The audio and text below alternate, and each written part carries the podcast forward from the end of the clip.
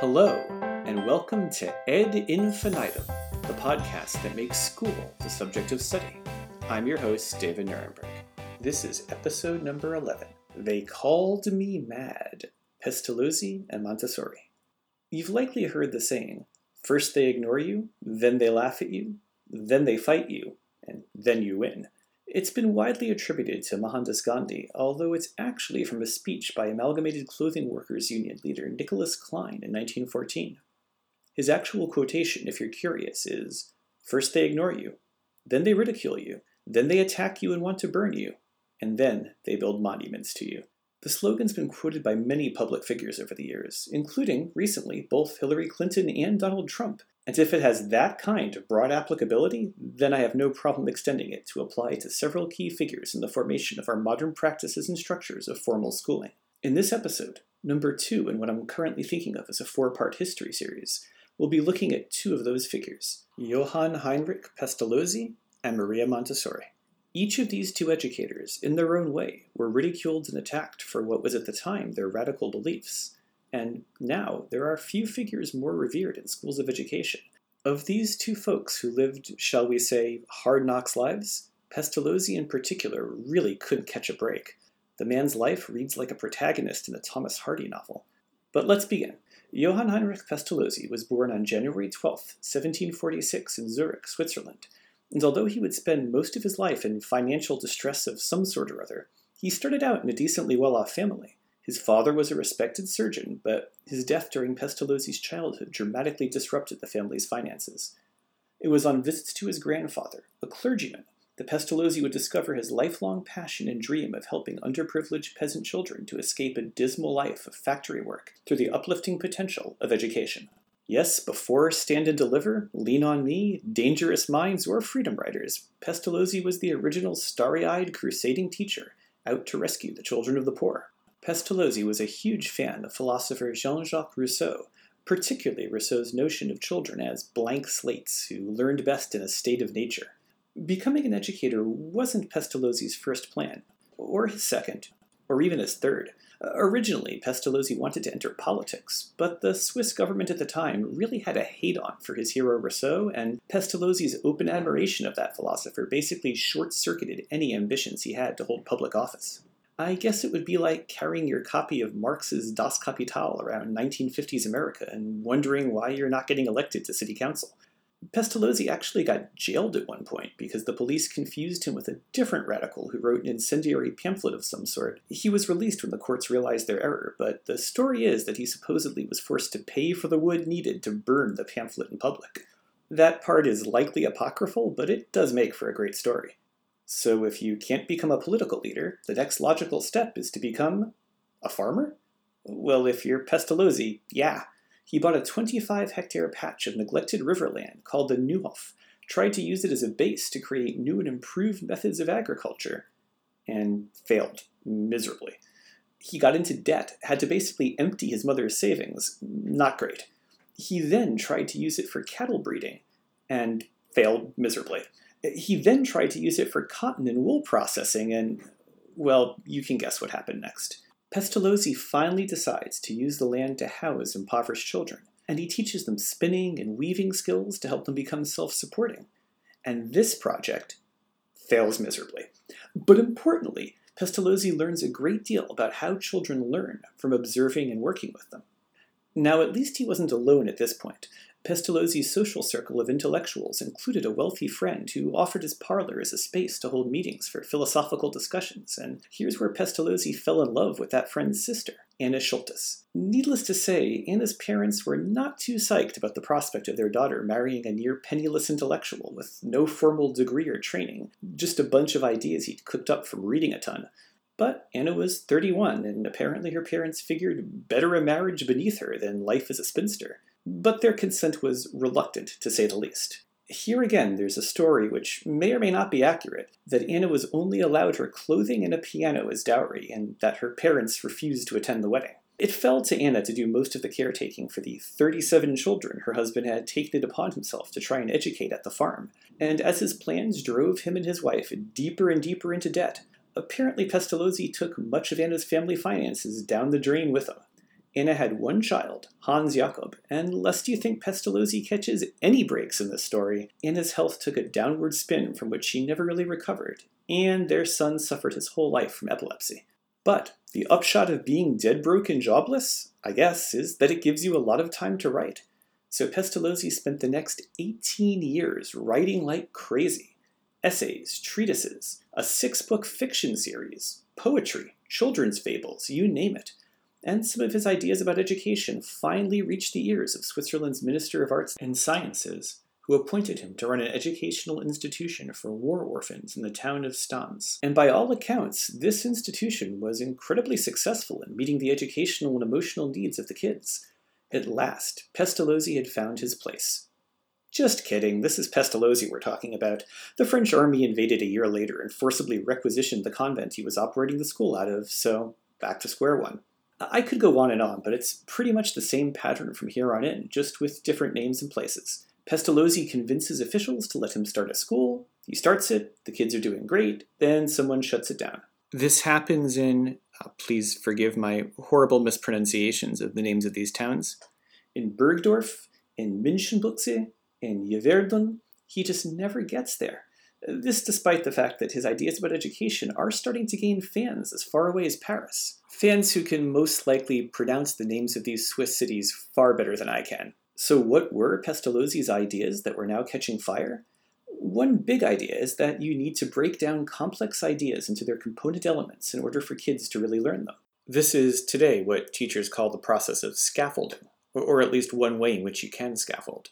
Additionally, Pestalozzi was a pioneer of what we now call student centered learning, practicing differentiation of instruction long before Carol Tomlinson and recognizing multiple intelligences, or something like it, long before Howard Gardner. If these names don't mean anything to you, don't worry, I talk about them in other episodes. The key takeaway is that Pestalozzi rejects the notion of one size fits all schooling, and puts no small burden on the teacher to adapt instruction to meet student needs and preferences. He also came up with some major precepts of bilingual education, namely that students learn second languages better when allowed to transition back and forth between their mother tongue. You want more? He also pretty much came up with the idea for physical education as a part of formal schooling. So you can thank Pestalozzi for inventing recess, and maybe forgive him for creating gym class. I don't think he ever envisioned dodgeball as a part of best practices. You want even more? Fine, one of his interns, Frederick Froebel, goes on to invent kindergarten. Face facts, school as we know it owes a tremendous amount to this hard luck Swiss guy named Pestalozzi, who never let go of his idealism and his desire to help kids, despite life kicking him in the teeth every time he tried it. Purportedly, he was such a nice guy that when he died of some unspecified illness in 1827, his last words were, I forgive my enemies. May they now find peace, to which I am going forever. The inscription on Pestalozzi's gravestone calls him the, and I quote, Savior of the poor of Neuhof, preacher to the people in Leonhard and Gertrude, in Stans, father of the orphan, in Burgdorf, and Münchenbuchsee, founder of the new primary education. In Yverdon, educator of humanity, he was an individual, a Christian, and a citizen. He did everything for others and nothing for himself. Bless his name. So, after an agonized struggle of a life where he saw his ideals get smashed time and again, at least the man got a nice epitaph. Fifty years later, and a few hundred miles away in Italy, someone else forwarded many of the same ideas as Pestalozzi, did them one better, faced persecution on both a personal and philosophical level, and perhaps had more lasting success in the end. That someone was Maria Montessori. You've probably heard of Montessori schools, and maybe you know about their highly hands on, student directed approach to learning. Let's explore the life of the woman who started all of that, and a lot more.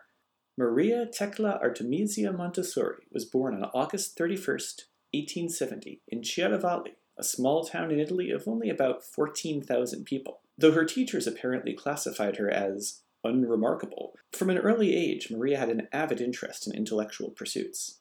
That wasn't all too surprising. Her uncle was a famous paleontologist, and her mother, while a housewife, had a robust education of her own. It was she who encouraged her daughter's curiosity, while Maria's father was, shall we say, less enthusiastic, especially when at age 14, after the family moved to the big city of Rome, Maria enrolled in an all boys technical school with the hopes of becoming an engineer. This was not something a girl was supposed to do. Hope you can hear the capital letters in my voice. Maria's father, a civil servant, was embarrassed about his daughter's ambitions.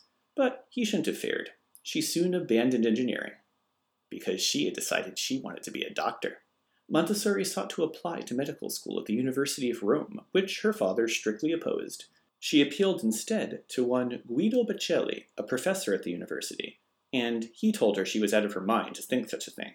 Maria applied anyway, although the university forbid her because of her gender from enrolling in the medical course of study. Instead, she studied just about everything else, and I mean everything else. By the end of her undergraduate years, she wound up passing examinations in botany, zoology, experimental physics, histology, that's apparently the study of connective tissue. Yeah, I guess that's totally a thing. Anatomy, general and organic chemistry, and she earned a diploma di licenza that qualified her to study medicine. The university was stunned and accepted her into the medical school program. No, are you kidding? They said, sorry, you're a woman, women can't be doctors. Montessori, undeterred, went over their heads, about as far over as you could go. She wrote to the Pope. I guess the Holy Father was impressed because Pope Leo XIII wrote her a personal recommendation, and hey, when the person you believe is God's chief representative on earth writes someone a letter of reference, you shut up about your sexist notions and admit her. To any high school juniors or seniors who might be listening, I cannot guarantee that a recommendation from the Pope will get you into the college of your dreams, but it probably couldn't hurt. Thus it was that finally, in 1893, at the age of 23, Maria Montessori began her course of study in medical school. Her trials didn't end there, though. In addition to challenging coursework, Maria had to deal with constant harassment from a lot of the male medical students and professors. Not to mention navigating the bizarre world of double standards for women candidates, for example, she had to perform dissections of cadavers alone, after hours, because apparently a woman was not allowed to be in the same room as a naked body, even if that body was a corpse, but only if men were also present. I've been really trying to wrap my head around this one. I guess it was okay if a lady looked at someone in their birthday suit just as long as there were no peeping toms about? Were peeping Thomasinas apparently okay? Maybe one of my listeners can shed some more light on this, but for now, I'll just move on. Despite nonsense like this, Maria Montessori went on to win an academic prize in her first year of medical school, got an internship as a hospital assistant in pediatrics and psychiatry, and graduated in 1896 with high honors. Her thesis was actually published in an academic journal. Maria's interest in pediatrics was her on ramp to her interest in education. That interest led her to stick around for another year after graduation, so she could audit the university's courses in pedagogy. Reportedly, she read every single major work on educational theory in the past 200 years, or at least all that were available at the university.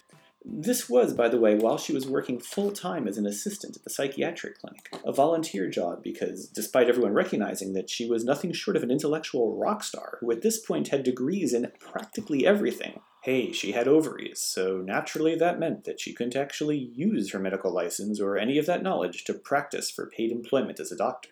For the next five years, Montessori worked with and researched what at the time were called phrenasthenic children. Nowadays, you would say that these kids suffered from cognitive delay or other learning disabilities. These experiences went on to inform her work with non-disabled children, particularly when she came to the Casa dei Bambini, or House of Children, in the San Lorenzo neighborhood of Rome. In 1907, even though the Rome subway was 48 years away from being invented, this neighborhood was most every single major work on educational theory in Montessori's own words, years, and I'll quote them at least all that were available at the, the university. Quartiere di San Lorenzo became known as the shame of Italy. People were too afraid to do anything about it. No one knew what happened within those dark walls. There were no small shops for provisions anywhere near. No itinerant vendor would go there to sell. Even the lowest laborer or the poorest fisherman would seem as princes in comparison, for however poor, they would have at least some honest livelihood, whereas those who lived inside that gloom had no work, no means to pay. Their only livelihood was derived from crime. The problem of clearing this pit of inhumanity demanded a solution. End quote. Now, Montessori is, of course, being bitingly sarcastic there at the end, and continues to be as she goes on. Quote, the district, due to its ill repute, would of course never become a fashionable quarter, and therefore only small renovations are necessary to render it habitable for these people already so unfortunate. It was estimated that in this area lived at least 10,000 people, Therefore, how could they discriminate which among them would be the best? They chose the married ones, who, by reason of their relation with one another, would be the most human. So, in other words, the authorities of the day would only render aid, and not very much of it at that, to married people. And with married people came children. About 50 to begin with were a part of that group targeted for assistance, and these children were considered a problem. Again, I'll quote Montessori herself quote, Wild and uncivilized they were. They presented a serious problem of damage to the houses. Left alone while their parents went to work, they were free to carry out any wild fancy. So the director of the concern decided that the only obvious thing to keep them out of mischief was to collect all the children and confine them. One room was set aside for this purpose, resembling in every way a children's prison. It was hoped that a person would be found with enough social courage to tackle this problem. That person, of course, turned out to be Maria Montessori. She was employed as a medical officer in charge of hygiene, and indeed saw to it that proper sanitation was observed. But shockingly, it turned out that children needed more than just hygiene to thrive. One last time in Montessori's words, because frankly, she's a really good writer. Quote, Although society had embraced the ideal of improving the condition of these unfortunate people, the children had been forgotten. There were no toys, no school, no teacher. There was nothing for them. When the children, ranging between the ages of two to six, entered, they were dressed all alike in some thick, heavy blue drill. They were frightened, and being hindered by the stiff material, could move neither arms nor legs freely. Apart from their own community, they had never seen any people. To get them to move together, they were made to hold hands. The first unwilling child was pulled, thus dragging along the whole line of the rest. All of them were crying miserably. The sympathy of the society ladies was aroused, and they expressed the hope that in a few months they would improve. So, yeah, that's some tough stuff to read, especially if you have children of your own. Montessori didn't just condemn the society ladies for their ineffectiveness, she decided to do something to help those children herself. Describing herself as becoming inflamed, Montessori decided to turn what was essentially a homeless shelter into a functioning school. But how should she approach teaching these children of poverty, most, if not all of whom, had never been inducted into the highly structured mechanisms of formal education? They didn't, to use the modern parlance, know how to do school, nor did they have much motivation to learn. So rather than the traditional approach of trying to force children to fit school's mold, Montessori decided to do the opposite. It's not that these children didn't know how to learn, she said. They learned all sorts of things every day to survive on the streets. Instead of positioning herself as the teacher, Montessori decided instead to study the children and to learn from them. What did their spontaneous activity reveal about how they developed? Instead of creating structures for their education, Montessori thought instead of how she could remove obstacles to what she saw as their natural learning. What little furniture was installed in the house was designed for adult proportions, so Montessori ordered child sized furniture for her developing school. She provided that school with all sorts of everyday objects for use in cleaning or building things. Montessori set up all sorts of stations, gave kids opportunities to discover things through the act of playing with and using these materials, and she gave them free rein to do so. The kids designed the activities at their own pace based on whatever curiosity drove them and as they did, Montessori observed them carefully and wrote copious notes. Among the things she learned, children, even these supposed wild children, could concentrate very intently on the things that interested them. They repeated activities they wanted to master until they did so, provided they found it interesting. Contrary to the image of these kids as rowdy and undisciplined, she saw they had a very strong tendency to order their own environment straightening tables and shelves and putting the materials in certain configurations. As children chose some activities over others, Montessori refined the materials that she offered to them. And although this might sound least believable of all to teacher listeners struggling with classroom management, Montessori saw that the students developed what she called spontaneous discipline, managing their own behavior. From these and other observations arose the educational method that Montessori developed, although she would be the first person to tell you that she wasn't the one who developed it. Quoting from her again, my educational method has grown from these as well as many other revelations given to me by the children. It has nothing to do with any educational method of the past, nor with any educational method of the future. It stands alone as the contribution of the child himself. It cannot have come from an adult person. The thought, the very principle that the adult should stand aside to make room for the child, could never have come from an adult. Whether she agreed to take credit or not, Montessori codified these learnings into what would become known as the Montessori method. In it, the teacher's job is to create prepared learning environments full of objects and situations that would let students use their senses to creatively explore. And then, the teacher's job was to stand back and, to use the Montessori phrase, follow the child. As seems to be prerequisite for any educational theorist, Montessori developed a stage theory of human development and recommended different teaching approaches that catered to each stage. Never a shrinking violet, Montessori went on to write and lecture all over Italy and the United States, and she won quite a few converts to her method. Unfortunately for her, Montessori's personal life was rockier than her professional one.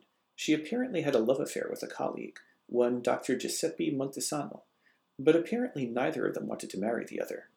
They had one child together, a son named Mario, who in later interviews said he remembered that he was sent to a wet nurse far off in the country shortly after his birth to keep him a secret. Eventually, his father married someone else. In his youth, Mario's mother would only visit him from time to time, or so he wrote in his autobiography anyway. As he reached adulthood, Mario's mother did induct him into her work, and he went on to advance her methodology and found schools himself. By 1925, more than 1,000 schools were utilizing Montessori's method, and that was in America alone. She had also visited and lectured and inspired the opening of Montessori schools in Spain, the Netherlands, Austria, and England. By the middle of the 20th century, hundreds of additional Montessori schools were established, not only in those countries, but also ones as far away as Denmark, Japan, Indonesia, and New Zealand. But this is an episode about educational thinkers who struggled against great odds, and life was determined to continually throw obstacles at Maria Montessori. Italy came under the fascist rule of Benito Mussolini, and Il Duce himself met with Montessori in 1924. She apparently sold even him on the method, and certainly more out of survival instinct than belief in fascism, Montessori made the dictator honorary president of the Montessori Society. It wasn't enough. By 1930, Mussolini figured out that a doctor who publicly advocated for freedom, women's rights, and peace activism was probably not someone he wanted around. Montessori and her son Mario were placed under political surveillance, and they had to flee four years later. By 1936, the fascists had shut down all of her Italian Montessori schools. Meanwhile, Maria and Mario Montessori moved around a great deal, eventually settling in the Netherlands, but had to flee again ahead of the Nazi invasion. They ended up next in India, where Montessori's method was also surprisingly popular. But now she faced persecution from the Allies, because she had come from Italy, which was an Axis power at war with India's colonial rulers in England. She and Mario had to register as enemy aliens, and their movements were closely monitored. After the war's end, these restrictions relaxed, and after years of teaching in India, Maria Montessori moved back to Amsterdam, at least as a home base. Mainly she traveled, lecturing on not just her educational methods, but women's rights and pacifism. Montessori was nominated for the Nobel Peace Prize twice, and her face does appear on a postage stamp in India. She died in 1952 in Amsterdam, reportedly in a friend's garden. Today, the North American Montessori Teachers Association estimates that there are about 4,500 Montessori classrooms in the United States, and somewhere around 20,000 more worldwide.